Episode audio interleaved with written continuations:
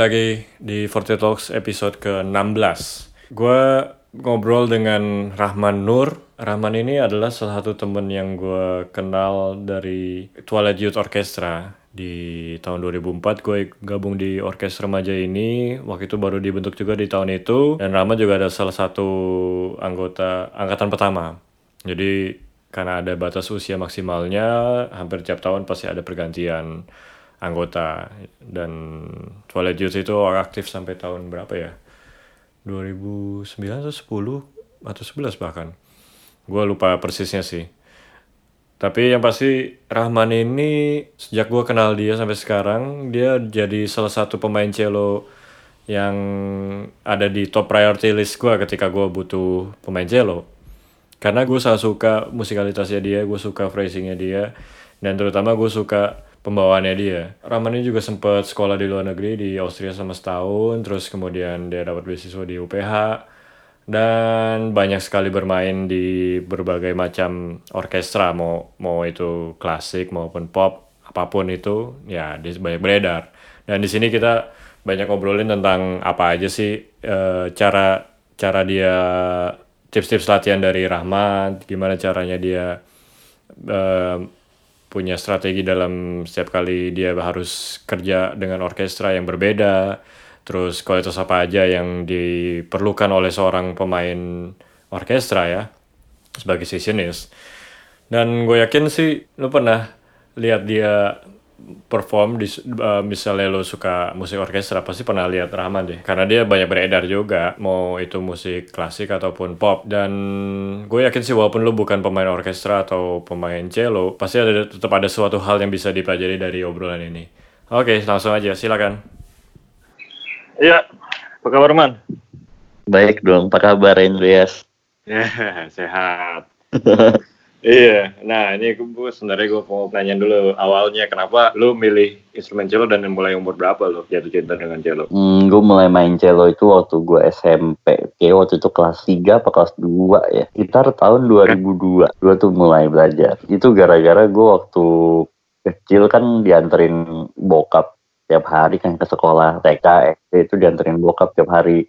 Nah, terus top gue itu playlistnya tuh dia macam-macam. Dia bisa tiba-tiba pagi-pagi tuh playlistnya house music gitu kan hmm. kayak disco gitu atau rock atau pop apa gitu. Dia tuh banyak banget. Tapi klasik juga pernah gitu. Ada beberapa kaset kan klasik. Tapi tiap kali dia putar kaset klasik itu gue paling suka. Dari gue kecil ya tapi gue suka banget tiap kali dia play klasik gitu. Terus somehow nih ada satu lagu cello yang gue tiba-tiba gue suka banget aja nih instrumen gitu kan. Nah, ini enak banget nih suaranya nih. Akhirnya gue cari-carilah itu di apa gue tanya-tanya guru musik gue dulu waktu SD terus perpustakaan SD gue gue baca-baca buku tentang musik. Terus baru akhirnya gue tau oh ini cello yang suaranya kayak gitu lu bisa inget gak itu karya apa? Yang main sih waktu itu Yoyoma tapi gue juga lupa lagunya lagu apa ya. Jangan yang Bass Suite solo kayaknya sih Bass Suite yang prelude itu tuh yang G major. Ya secara sejuta umat pasti suka lagu itu sih jadi ya itu udah kayak Leonardo da Vinci Last Supper atau Mona Lisa nya di musik ya? Iya itu udah kayak Mona Lisa sumpah. Terus? Itu belajarnya dulu di itu Indonesian Youth Orchestra. Jadi Indonesian Youth Orchestra itu tempat les musik. Namanya emang itu. Dan oh. mereka punya orkestra juga orkestra remajanya. Waktu itu sebelum ada Twilight Youth Orchestra ya ada Indonesian Youth Orchestra itu. Mas Erik juga dulu konduktor di situ. Pertama kali gue ketemu Gaya, Panji, Yasinta tuh justru di IO. Mereka anak-anak IO dulu. Terus ya udah gue waktu itu tapi les cello cuma setahun sih karena abis itu kan gue mesti itu ujian nasional tuh. Jadi udah nggak bisa lanjut lagi. Terus guru gue juga abis gue nggak les di situ dia juga berhenti ngajar dari situ karena muridnya udah nggak ada di situ. Oh, Oke. Okay. Tapi habis itu ya udah otodidak aja terus sih sampai akhirnya gue kuliah di UPH. Nah tapi kan sebelum lu kuliah di UPH lu sempat juga belajar di Austria kan? Iya pernah yang emang gue dapet guru rutin ya pas di mulai dari Austria itu tapi kan itu cuma setahun kan. Terus oh. ya yang bener-bener long term belajar ya pas masuk UPH terus sampai sekarang sih. Tapi yang gue tahu nih lu sempat kuliah tuh macam-macam banget ada berapa kali ganti kuliah ganti kampus dan ganti semuanya ganti hmm. jurusan juga kan iya tapi sebenarnya sih waktu itu kayak abis daftar masuk bentar terus gue nggak suka udah nggak mau gitu tapi hal yang konsisten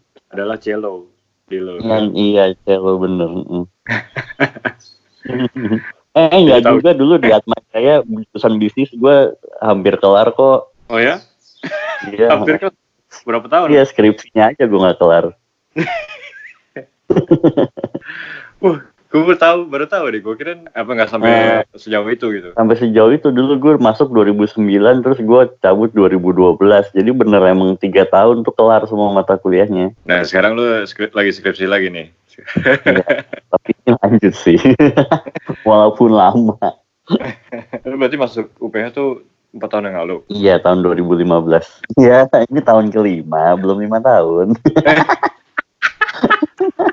Nah, waktu lu awal-awal lu belajar di IU, terus habis itu lu banyakan eh, otodidak, terus kemudian lu akhirnya dapet guru yang lumayan serius di Austria dan di UPH, Ah, ada kesulitan nggak lo? Apa aja yang lu mesti benerin gitu? Pasti kan ada persoalan teknis lah, atau atau interpretasi atau apa. Lebih ke mana yang persoalan yang lu hadapin? Kalau waktu awal-awal belajar tapi serabatan kan kayak lihat di yang emang gue suka itu yang emang senior gitu terus gue akan tanya-tanya gitu ini kalau mainnya lagu ini harusnya kayak gimana sih gitu dan segala macam. Biasanya gue suka nanya.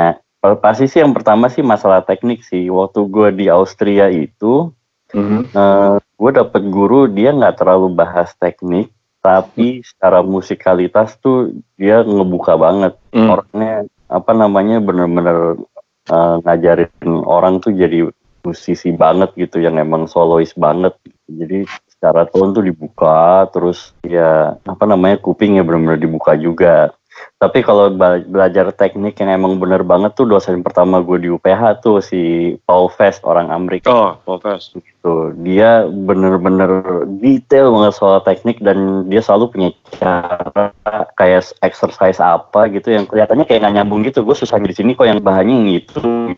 Gitu. Tapi habis itu dilakuin terus gue bisa terus baru oh maksudnya tuh arahnya buat begini begini dia selalu ada ada sistemnya sendiri yang emang bagus banget buat teknik itu orang Hmm.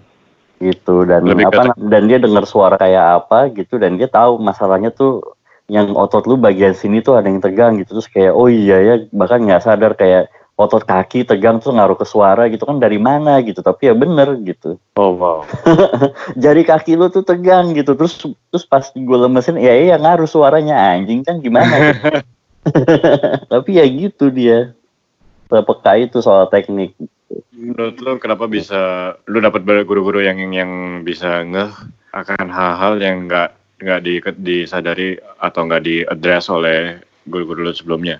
Kalau gue sih berhubung sekarang gue juga jadi banyak rutin ngajar dan apa namanya jadi lama-lama lo akan develop sensitivity itu sih kayak kalau misalkan ini ada orang yang tone-nya kayak gini tapi lo merasa bahwa sebenarnya dia bisa lebih bagus asalkan dia begini begini begini gitu. Akan lama-lama akan terdevelop itu apalagi makin sering ngajar sih. Gue merasa begitu. Dan juga kan da- dari ngajar itu kita jadi banyak eksperimen karena setiap manusia tuh beda kan. Secara fisik juga beda terus konsep suara beda instrumen yang dia pakai juga beda gitu. Jadi selalu kita akan cari cara oke kalau misalkan goalnya adalah tone-nya misalnya idealnya ide, the ideal tone yang lu punya adalah begini tapi dia belum sampai situ ya itu cara untuk ngerjain supaya tone-nya nyampe ke yang ideal itu tuh itu yang seru sih sebenarnya Mesti melalui apa aja gitu ya latihannya. Iya, dan karena gue juga udah pernah dapat satu tahun dulu sama Paul Fest kan, karena dia habis itu, nah dia ngajar cuma setahun karena habis itu dia harus balik ke US untuk urusan keluarganya, jadi ya ya Hmm. udah. Tapi dalam setahun itu bener-bener dapat banyak banget soal teknik yang gue nggak dapat dari orang-orang lain gitu. Hmm. Terus kalau dari Apa Fahur?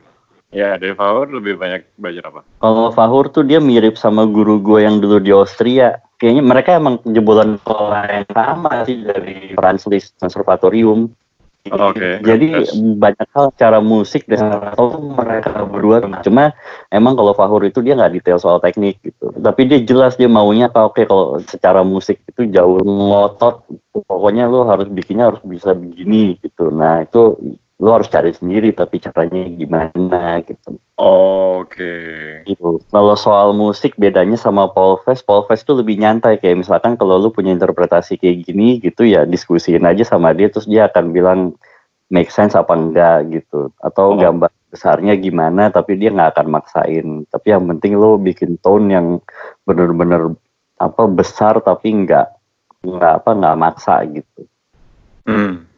Gitu tapi kalau Fahur tuh dia bisa sedetail itu antara not ini ke sini gue harus begini gitu nah tapi ya bagusnya jadinya idenya dia tuh banyak gue pakai juga secara musik gitu. Jadi punya perbenaran phrasing yang ba- banyak ya. iya bener Oke. Jadi kalau yang satu lagi punya perbenaran teknis yang banyak yang satu perbenaran phrasing. Nantinya akan lu bisa pakai sendiri ketika lu mau mem- membuat phrasing lu sendiri dengan dengan teknik-teknik yang lu kuasain baru gitu. iya betul Oke, ya itu sih pentingnya guru ya. Dan pentingnya punya banyak guru sih itu, juga insights gitu yang yang mana mungkin lo nggak nggak harus selalu setuju 100% dengan setiap guru itu, teman lo jadi punya banyak perspektif ya. iya betul Nah berarti kalau misalnya gitu sendiri ngebangun dan maintain teknik atau apa pun sensibilities lo, disiplin apa aja yang lo lalui setiap hari, teman? Hmm, kalau misalkan pasti sih gue sebelum mulai latihan gue akan main scale dulu sih. Mhm. Gue pasti main 12 scale mayor dan minor tuh pasti gue akan main gitu. Emang emang jadi warm up kayak bisa sejam sendiri dan itu harus pakai tuner gitu dan apa namanya semua harus benar-benar hijau-hijau kecuali kalau misalkan pas gue lagi misalnya lagi ada job orkes gitu yang latihannya mungkin empat hari gitu. Gue biasa akan latihan scale tapi nggak akan terlalu gimana karena kan intonasi dalam orkes kan nggak akan tempered persis kayak tuner gitu. Akan berubah kan. Nah itu kalau misalkan ngotot latihan pakai tuner pasti elunya yang bakalan jadi fals sendiri ketimbang yang lain gitu.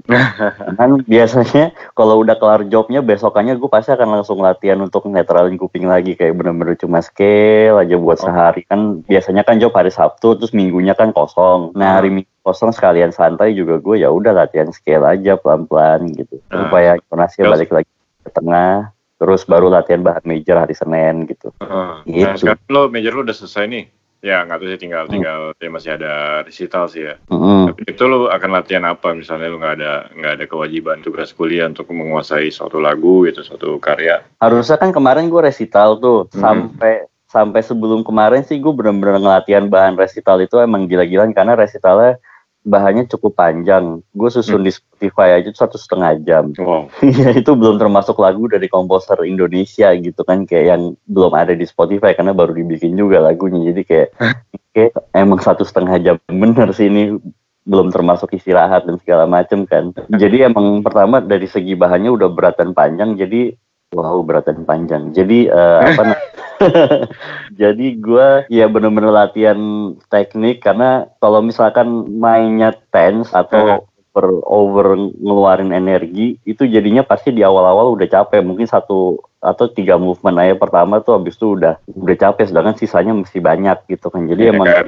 Mm, jadi benar-benar latihan teknik satu-satu gitu tuh itu banyak banget dan penting banget dan itu benar-benar gue padetin pasti harus harus kayak gitu kalau enggak nggak bakal sanggup main sampai habis. Nah, cuma masalahnya karena resitalnya diundur, jadi gue sekarang lagi bosan sama bahannya karena udah terlalu banyak dilatih. jadi sekarang gue lagi ya udahlah bahan resitalnya dikesampingin dulu. Sekarang gue mau belajar yang emang kayak gue balik lagi ke belajar etude, bahasa Oh. juga gue lagi garap lagi yang nomor-nomor yang gue belum main gitu. Oke. Nah selain musik klasik apa aja musik yang influential buat lo? Yang lo demen ngulik gitu atau lo demen dengerin? Selain musik klasik apa ya? Kalau dengerin aja sih sebenarnya sih apa aja gue dengerin kok. Kalau yang gue kulik lagi apa ya? Hmm. Suka lagu-lagu lagu-lagu nasional Indonesia, lagu-lagu klasik Indonesia gitu juga gue cukup suka walaupun gak hafal. Pengen lu bilang lo lagi latihan untuk bisa improvisasi gitu. pengen sih emang sih. Cuma kayaknya gue kalau improvisasi gue sebatas yang pop-pop aja sih kalau sampai jazz dikit aja tuh udah nggak bisa tuh gue. Harus pakai bir dulu kalau mau improv sumpah. Biar lemes ya cuy. Iya biar lemes. Kalau nggak jadi kebanyakan mikir. Oh, ya sih butuh ya seperti tadi latihan-latihan yang lalu ya supaya lo akan ngalir gitu aja kan. Ini juga sih. Sebenarnya sih kalau gue, ya gue juga nggak bisa improv jazz yang kayak gimana. Cuman emang awalnya dari pengenalan chord sama scale sama chord substitution. Dari situ kan ada arpeggio-nya atau ada ada scale modes Hmm, yang iya. dipinjam dari scale yang lain ada yang dipakai saat itu makin melebarkan gitu kemungkinan ada yang bisa dipakai untuk improvisasi cuman awal awal awal pasti juga mikir gitu mikir ya mesti gimana ya mesti gimana sampai akhirnya itu akan jadi second nature gitu I see. Iya, Nah. ya. bisa juga sih. Eh, berarti cello ini udah udah ngebawa lu ke mana aja nih yang, yang bisa untuk belajar kan, untuk perform atau rekaman di luar Jakarta ke mana aja ya yang seru? Yang seru tuh dulu 2012 tuh main sama Twilight Orchestra ke Eropa. Oh iya. Heeh, itu di akhirnya sih cuma di dua kota sih di Bratislava, Slovakia itu sama di Berlin, Jerman. Oh. Tadinya kan harusnya di berapa kota ya? Lima apa gimana term- termasuk di Brussels segala terus di Oh, beberapa Eropa Timur. Tapi akhirnya karena satu dan lain hal jadi cuma dua negara itu. Tapi Mhm. itu pun udah seru banget karena dua negara itu harusnya tuh kayak di hari pertama dan terakhir. Jadi kita sisa harinya di tengah tuh bolongnya banyak banget. Oh, Iya, jadi banyak jalan-jalannya sih daripada latihan maupun konser, tapi ya ya udah bersyukur lah. Jadi Bratislava ke Berlin jauh gak sih? Ya waktu itu sih kita naik apa ya? Naik, Naik bus. pesawat. Naik pesawat? Oh, Eh naik bus deh, bener-bener naik bus. naik bus ke Jakarta Bandung nggak atau lebih jauh? Jauh-jauh berapa jam ya itu ya lupa. Tapi yang lucu ya gitu, kalau negara-negara Eropa aspalnya lu bisa lu bisa tahu lu udah pindah negara dari rasain aspalnya lama-lama tahu deh. Negara yang maju aspal lebih bagus gitu. Iya, begitu begitu yang di agak-agak timur dikit gitu aspalnya rada-rada guruduk-guruduk-guruduk-guruduk. Iya, jadi berasa gitu kayak waktu kalau nggak salah kita lewatin satu negara Ceko itu pokoknya habis itu ke baru nyampe ke Jerman kan. Jadi gue Mhm. sempat tidur, gue inget jalanannya sebelum gue tidur kan kasar. Hmm. Pas Mhm. bangun-bangun, oh, kok ini aspalnya nggak berasa gitu. Oh udah masuk Jerman ya udah gitu. Ya aspalnya udah kerasa. Nih lo kan Iya. main di macam-macam orkes nih, uh, orkes Hmm. klasik maupun orkes pop, orkes apa pun lah di di Jakarta gitu. Itu kan selain musiknya yang beda-beda, tapi juga kultur kerja juga pasti beda-beda gitu kan. Iya. Nah, dari yang lebih sangat serius, yang lumayan serius, agak santai, sangat santai gitu, pasti ada semua gitu. Nah, gimana cara Hmm. lu beradaptasi dengan perbedaan yaitu jenis musik dan cara kerjanya? Kalau gue sih mm, belakangan gue jadinya ya udah apa namanya setiap kali mau masuk ke hari pertama latihan ya serius aja dulu gitu sambil lihat suasananya gimana. Karena ya gue baru bisa menilai ya setelah rehearsal pertama terus istirahat rehearsal pertama ya baru lah bisa tahu oh ini kayak gini orang-orangnya itu ini gitu. Hmm. Walaupun orang-orangnya sama tapi suasananya bisa beda loh itu juga gue juga bingung tuh gimana. Tergantung leadernya. ya. Iya, heeh. Berarti emang pemain orkes tuh udah terlatih untuk gampang beradaptasi ya. iya bener. Emang harus sih kalau enggak ya siapa yang mau pakai juga lama-lama gitu. Nah, berarti skill yang perlu dikuasain apa aja selain skill musik, bisa baca prima vista bagus, oh masih bisa beradaptasi dengan tone atau intonasi apa apa aja sih menurut lu? Hmm, kalau secara dari musical aspeknya sih ya itu sih mesti konduktornya mau minta apa ya, you harus bisa deliver gitu. Intonasi Hmm. juga itu harus perlu untuk bagus, walaupun kita tetap perlu flexibility juga karena pasti Hmm. intonasi di tengah-tengah itu pasti akan berubah naik turun naik turun tergantung apa fluid banget lah pokoknya. Terus kemampuan side read itu penting banget juga. Kalau side read sih yang penting sebenarnya ketepatan not tuh kan belakangan. Yang penting lo ritmenya bener dulu sama dinamiknya bener. Betul. gitu. Hmm. karena kalau ya main not salah-salah udah pasti semua orang akan main not salah-salah pas pertama kali baca gitu. Jadi itu ya udah itu nggak usah terlalu dipikirin. Tapi kalau misalkan kita main tiba-tiba kita main kencang sendiri pas yang lainnya soft atau kita main di ritme yang beda atau kita temponya lari gitu ya itu yang akan lebih nonjol ketimbang mainnya notnya salah atau fals dikit-dikit ya udah gitu kan. Lebih kelihatan bego ya. kelihatan bego kalau lu salah masuk atau mainnya lari atau mainnya kekencangan sendiri gitu ya itu lebih kelihatan bego tuh. Kalau social skillsnya apa ya? Ya gampang beradaptasi terus ya jangan sampai lu kelihatan sombong sih intinya gitu. Kalaupun lu emang introvert atau lu lebih memilih untuk diem aja nggak terlalu banyak ngobrol nggak apa-apa tapi ya tetap ramah gitu. Kan diem aja kan bukan bukan berarti lu harus terus galak atau moodnya Iya, sedih gitu kan nggak perlu kan. Yang penting ya lu bawa mood positif gitu ya udah. Kalau emang nggak mau terlalu banyak ngobrol ya nggak apa-apa juga. Nah, misalnya kalau lihat pasti ada beberapa orang yang selalu muncul gitu di setiap orkes gitu. Kira-kira kalau Hmm. itu yang dia miliki. nah itu juga gue juga bingung sih kalau yang emang muncul terus tapi dia emang karena mungkin di instrumennya dia itu mencari pemain yang bagus tuh susah gitu kayak misalkan viola gitu viola itu pemain banyak tapi nyari yang emang bagus tuh kan susah ya yang emang reliable gitu. jadi pasti Hmm. kalau viola rata-rata orangnya lebih pasti itu itu aja gitu Kobus lagi, ucup. iya Yakobus Yakobus terus aja udah gitu kan tapi emang dia terbaik sih gak tahu sampai sekarang nggak ngerti gue Ya gue juga setuju sih. Gue kalau nyari viola pasti dia lah gitu. Walaupun Iya. orangnya agak awalnya tuh kaku banget gitu kesannya, tapi dia mainnya enak aja gitu. iya emang Dan gak banyak ngomong, jadi ya udahlah, udah pasti aman sama dia. Udah beres, udah beres, udah beres.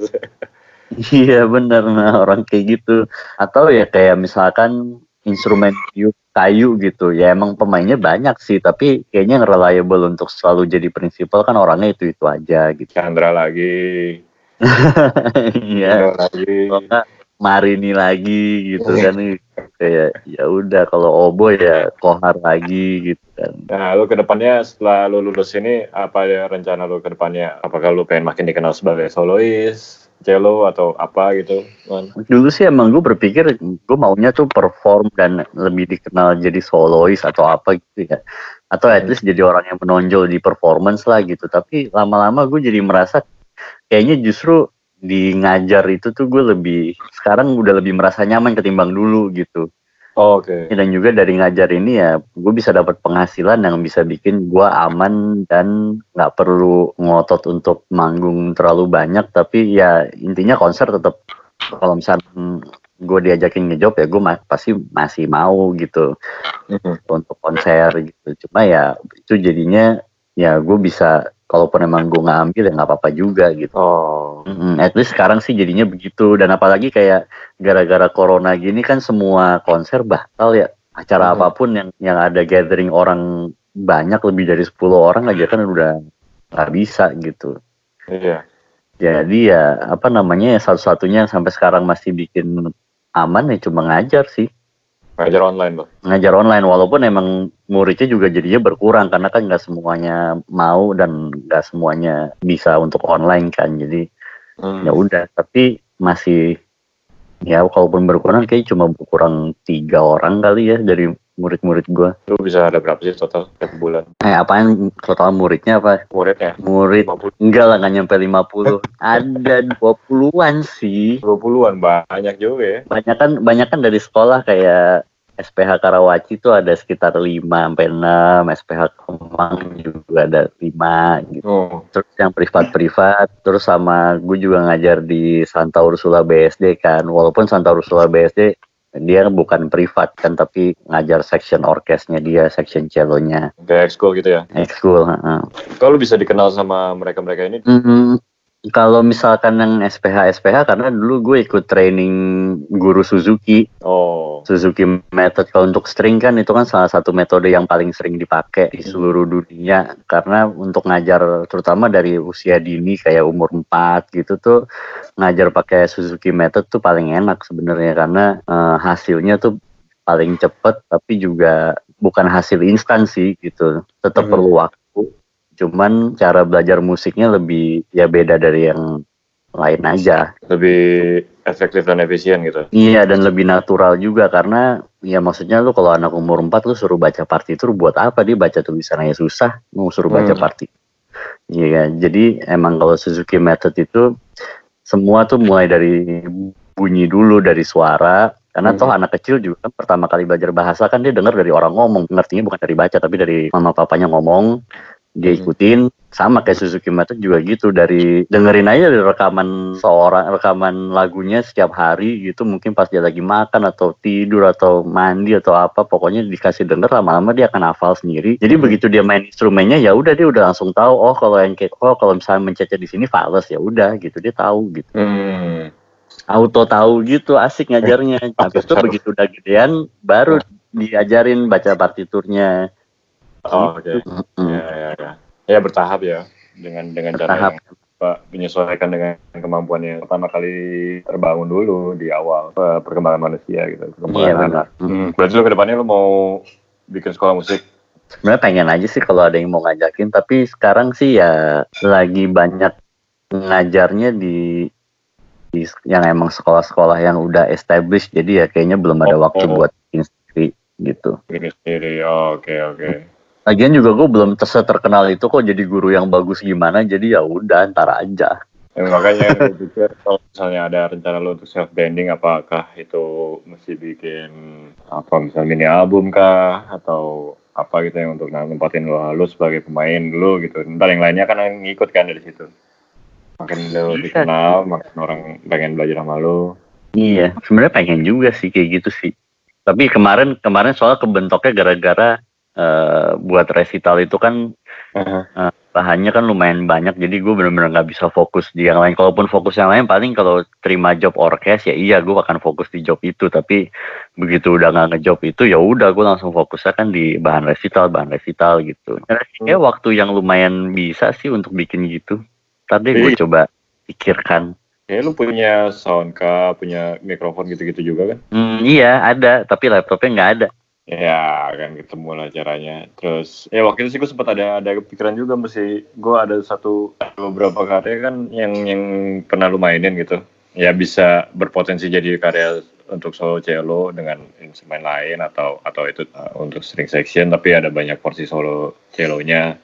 Gue juga ada kepikiran sih, cuman belum belum gue ini sih formulasikan apakah itu jadi album terpisah atau gimana. Hmm. Karena emang kalau dari sisi gue sebagai komposer sih emang gue, gue pun juga terinspirasi dari permainan si instrumentalis. Dalam hal ini kan gue kenal lu dari 2004 kan ya gitu ya kita ikutan Twilight Youth Orchestra Iya, gila ya 2004. bareng main juga gitu.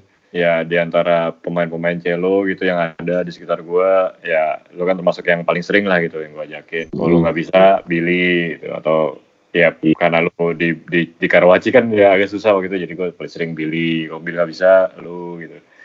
ya dua orang ini aja gitu paling sering ya karena gue suka sama gaya permainan lo, phrasing lo, tone lo apa semacam ya lu sama Billy beda banget cara pendekatan musiknya cuman dua-duanya gue suka gitu Iya, iya. Tapi justru kan itu kan keunikan masing-masing itu yang bikin jadi maksudnya kalau gue sih ngebayanginnya sebagai komposer kan kayak ih ternyata lagu ini lagu yang sama tapi dimainin nih orang sama dimainin nih orang ih beda banget. Dan dua-duanya tuh itu works gitu. iya betul. It works aja dong in a di- different way gitu kan Mm-mm. ya itu sih yang yang bikin gue jadi wah ya ada ide-ide baru lagi ketika gue bikin sesuatu yang baru aransemen ataupun karya baru aku gini lah pasti si Rahman bisa mainin nih akan jadi kayak gini nih di bayangan gue bunyinya gitu Mm-mm. jadi nggak cuma si komponis punya efek ke pemain tapi pemain pun juga punya efek ke komponis Hmm. Nah tapi kalau misalkan kalau misalkan kayak lu kan lu punya pengalaman yang emang udah lu udah berapa berapa dekade sih lu jadi komposer?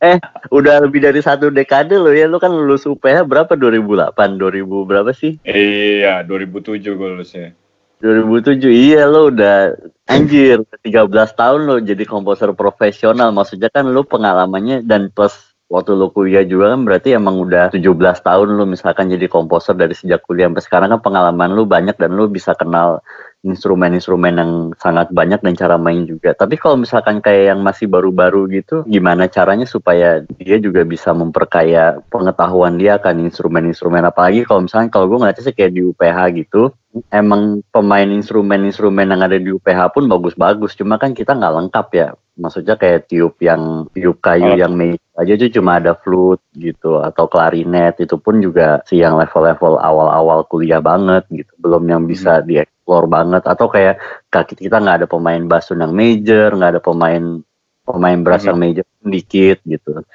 Itu gimana caranya biar anak-anak komposisi yang lagi belajar gitu tapi dia bisa memperkaya pengetahuan akan eh, apa Hmm. idiomatic writing itu gitu. iya sih kalau gue sendiri waktu itu ya apalagi waktu zaman gue kuliah kan instrumentalisnya lebih sedikit lagi di UPH gitu kan baru ya Iya, paling ada ada pemain biola ada cello pemain cello bahkan nggak ada sih waktu itu seingat gue harus ada orang luar gitu. Waktu itu si Jun paling sering diajakin sama Ulung kan terus di viola si paling sering Jen Jen Jen Iren siapa namanya? Sutiono ya? Ya paling sering dia diajakin ngejob di di kampus gitu. Ya biola lumayan lah gitu. Ada ada Michelle ada Diki ada Bimo dulu. Terus alat tiup cuman ada si Ulung main flute gue main klarinet Zaki main klarinet ada beberapa pemain saksofon main trompet. Ya si Yandri main kontrabas sama main trombon dulu gitu.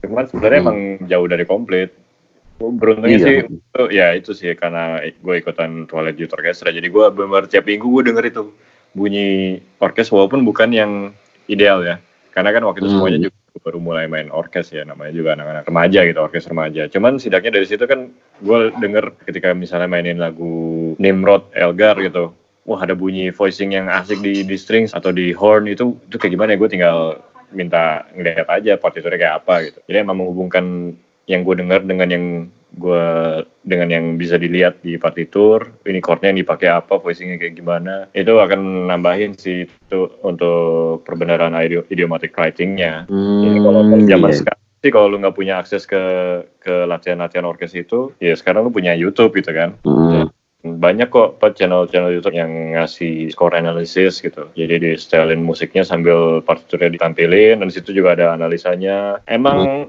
agak susah kalau lu mau ngerti analisa kalau lu belum pernah belajar analisa gitu kan. Iya, iya. Ya itu juga banyak bukunya lah gitu di di internet gitu belajar misalnya tonal harmony atau functional harmony kayak gitu-gitu belajar dari Hmm. chord dulu terus dari dari inversi terus habis itu ke orkestrasi gitu si chord ini dibagi ke instrumen apa aja jadi Hmm. lama itu akan nambah di kepala karena kalau kita cuma ngandelin dari Sibelius doang itu nggak akan cukup sih karena walaupun misalnya ada sound bank yang lumayan bagus lumayan realistis cuman tetap aja bunyinya bukan nggak nggak benar-benar merepresentasikan campuran bunyi instrumen orkes di sebuah ruangan gitu Iya benar. Itu sih sebenarnya sih. Apalagi maksudnya kalau kayak di software kan levelnya lu bisa manipulasi sesuka lu, tapi kan belum tentu Iya. itu realistis. ditulis flute di rendah-rendah tapi yang lainnya lagi main keras ya nggak akan kedengeran gitu kan Iya. ya paling sih itu sih kalau saran gue sih buat buat temen-temen yang belajar itu emang sebisa mungkin sih datang sih ke latihan orkes gue lumayan yakin sih orkes apa pun kalau di dia lagi latihan lu cari tahu kapan latihannya kalau ada orang dalam yang pemain musik di orkes itu tanyain aja ke konduktornya. Gue lumayan yakin konduktor pasti seneng kalau ada anak musik yang datang nonton latihan gitu. Karena keluar orkestra juga kayak gitu kan. Nah, Iya, kalau Mas Adi Baik, orangnya cenderungnya terbuka emang kayak asal lu minta izin dulu gitu, ya udah gitu datang aja, sama Hmm. aja berisik. iya jangan berisik yang penting itu Hmm. Lu dengerin aja, walaupun lu nggak punya partitur itu dengerin aja dulu. Itu itu pengalaman yang nggak bisa digantikan walaupun sekarang lu gampang dengerin musik di Spotify gitu kan. Tetap Hmm, aja beda gitu. Gue ingat waktu itu sempat diajakin sama guru komposisi gue datang ke latihannya NSO di. Dan Hmm. kayaknya waktu itu konduktornya udah Yasaki sih. Oh gitu. Ya, itu gue seneng banget. Apalagi nonton waktu itu konser NSO mainin eh piano concerto-nya Ramaninov ya masalah. Wah gila. Yang main Aryo Wicaksono. Wah gila itu keren banget. Pas gue ketemu Mas Adi juga, dia juga nonton Mas Adi MS. Ya, itu masa-masa yang lumayan kemasan sih untuk untuk industri orkestra Indonesia gitu. Masa orkestra klasik ya terutama ya. Ya sekarang pun juga makin banyak sih apa orkestra klasik yang bagus juga gitu. JCO, JSO programnya juga seru-seru gitu, serius. Iya. Nah lu sendiri juga kan bikin aransemen nih, lu juga udah Ah. mulai ranger kan? Gue gue waktu itu pernah dapat bantuan lu waktu itu nanganin drama musikal Dunia Maya, terus lu juga salah satu rangernya. Dan gue notice, wah gokil nih keren banget nih aransemen. Terutama aransemen strings ya gitu, karena lu ngerti banget sama instrumennya. Iya, kalau gue kebantu waktu itu untuk nulis string emang gue suka karena ya gue main sendiri kan. Jadi pas nulis itu gue udah kebayang oh kalau orang pasti mainnya bakal begini gitu. Hmm, ngebagi divisi, bikin divisinya pun juga dulu udah kebayang bakal bunyinya kayak gimana gitu, walaupun orangnya makin dikit untuk siap Mm-mm. Terus gue inget juga waktu itu gue mau rekaman di Budapest atau Beijing, gue selalu nanyain lo dulu untuk bowingnya. Udah bener belum nih? iya bener. Ya, Tapi ya apa ya? Kalau menurut pengalaman sih, lu sedetail-detailnya Boeing pasti pas pas pelaksanaan pasti akan akan akan terganti sih. At Betul. least dikit.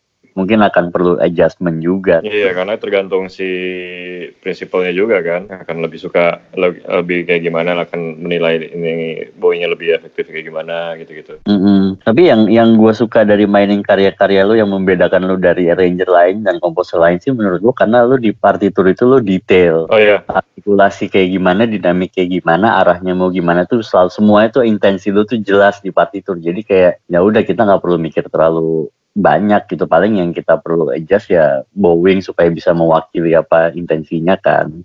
oh, oke. Itu Gitu. jadi sangat membantu ya berarti ya. Sangat membantu. Soalnya banyak yang kayak ini cuma nulis notnya doang, tapi kan kalau lu cuma nulis notnya doang, lu lupa kalau musik itu kan bukan notnya doang, tapi apa yang terjadi dari not ini ke situ Betul.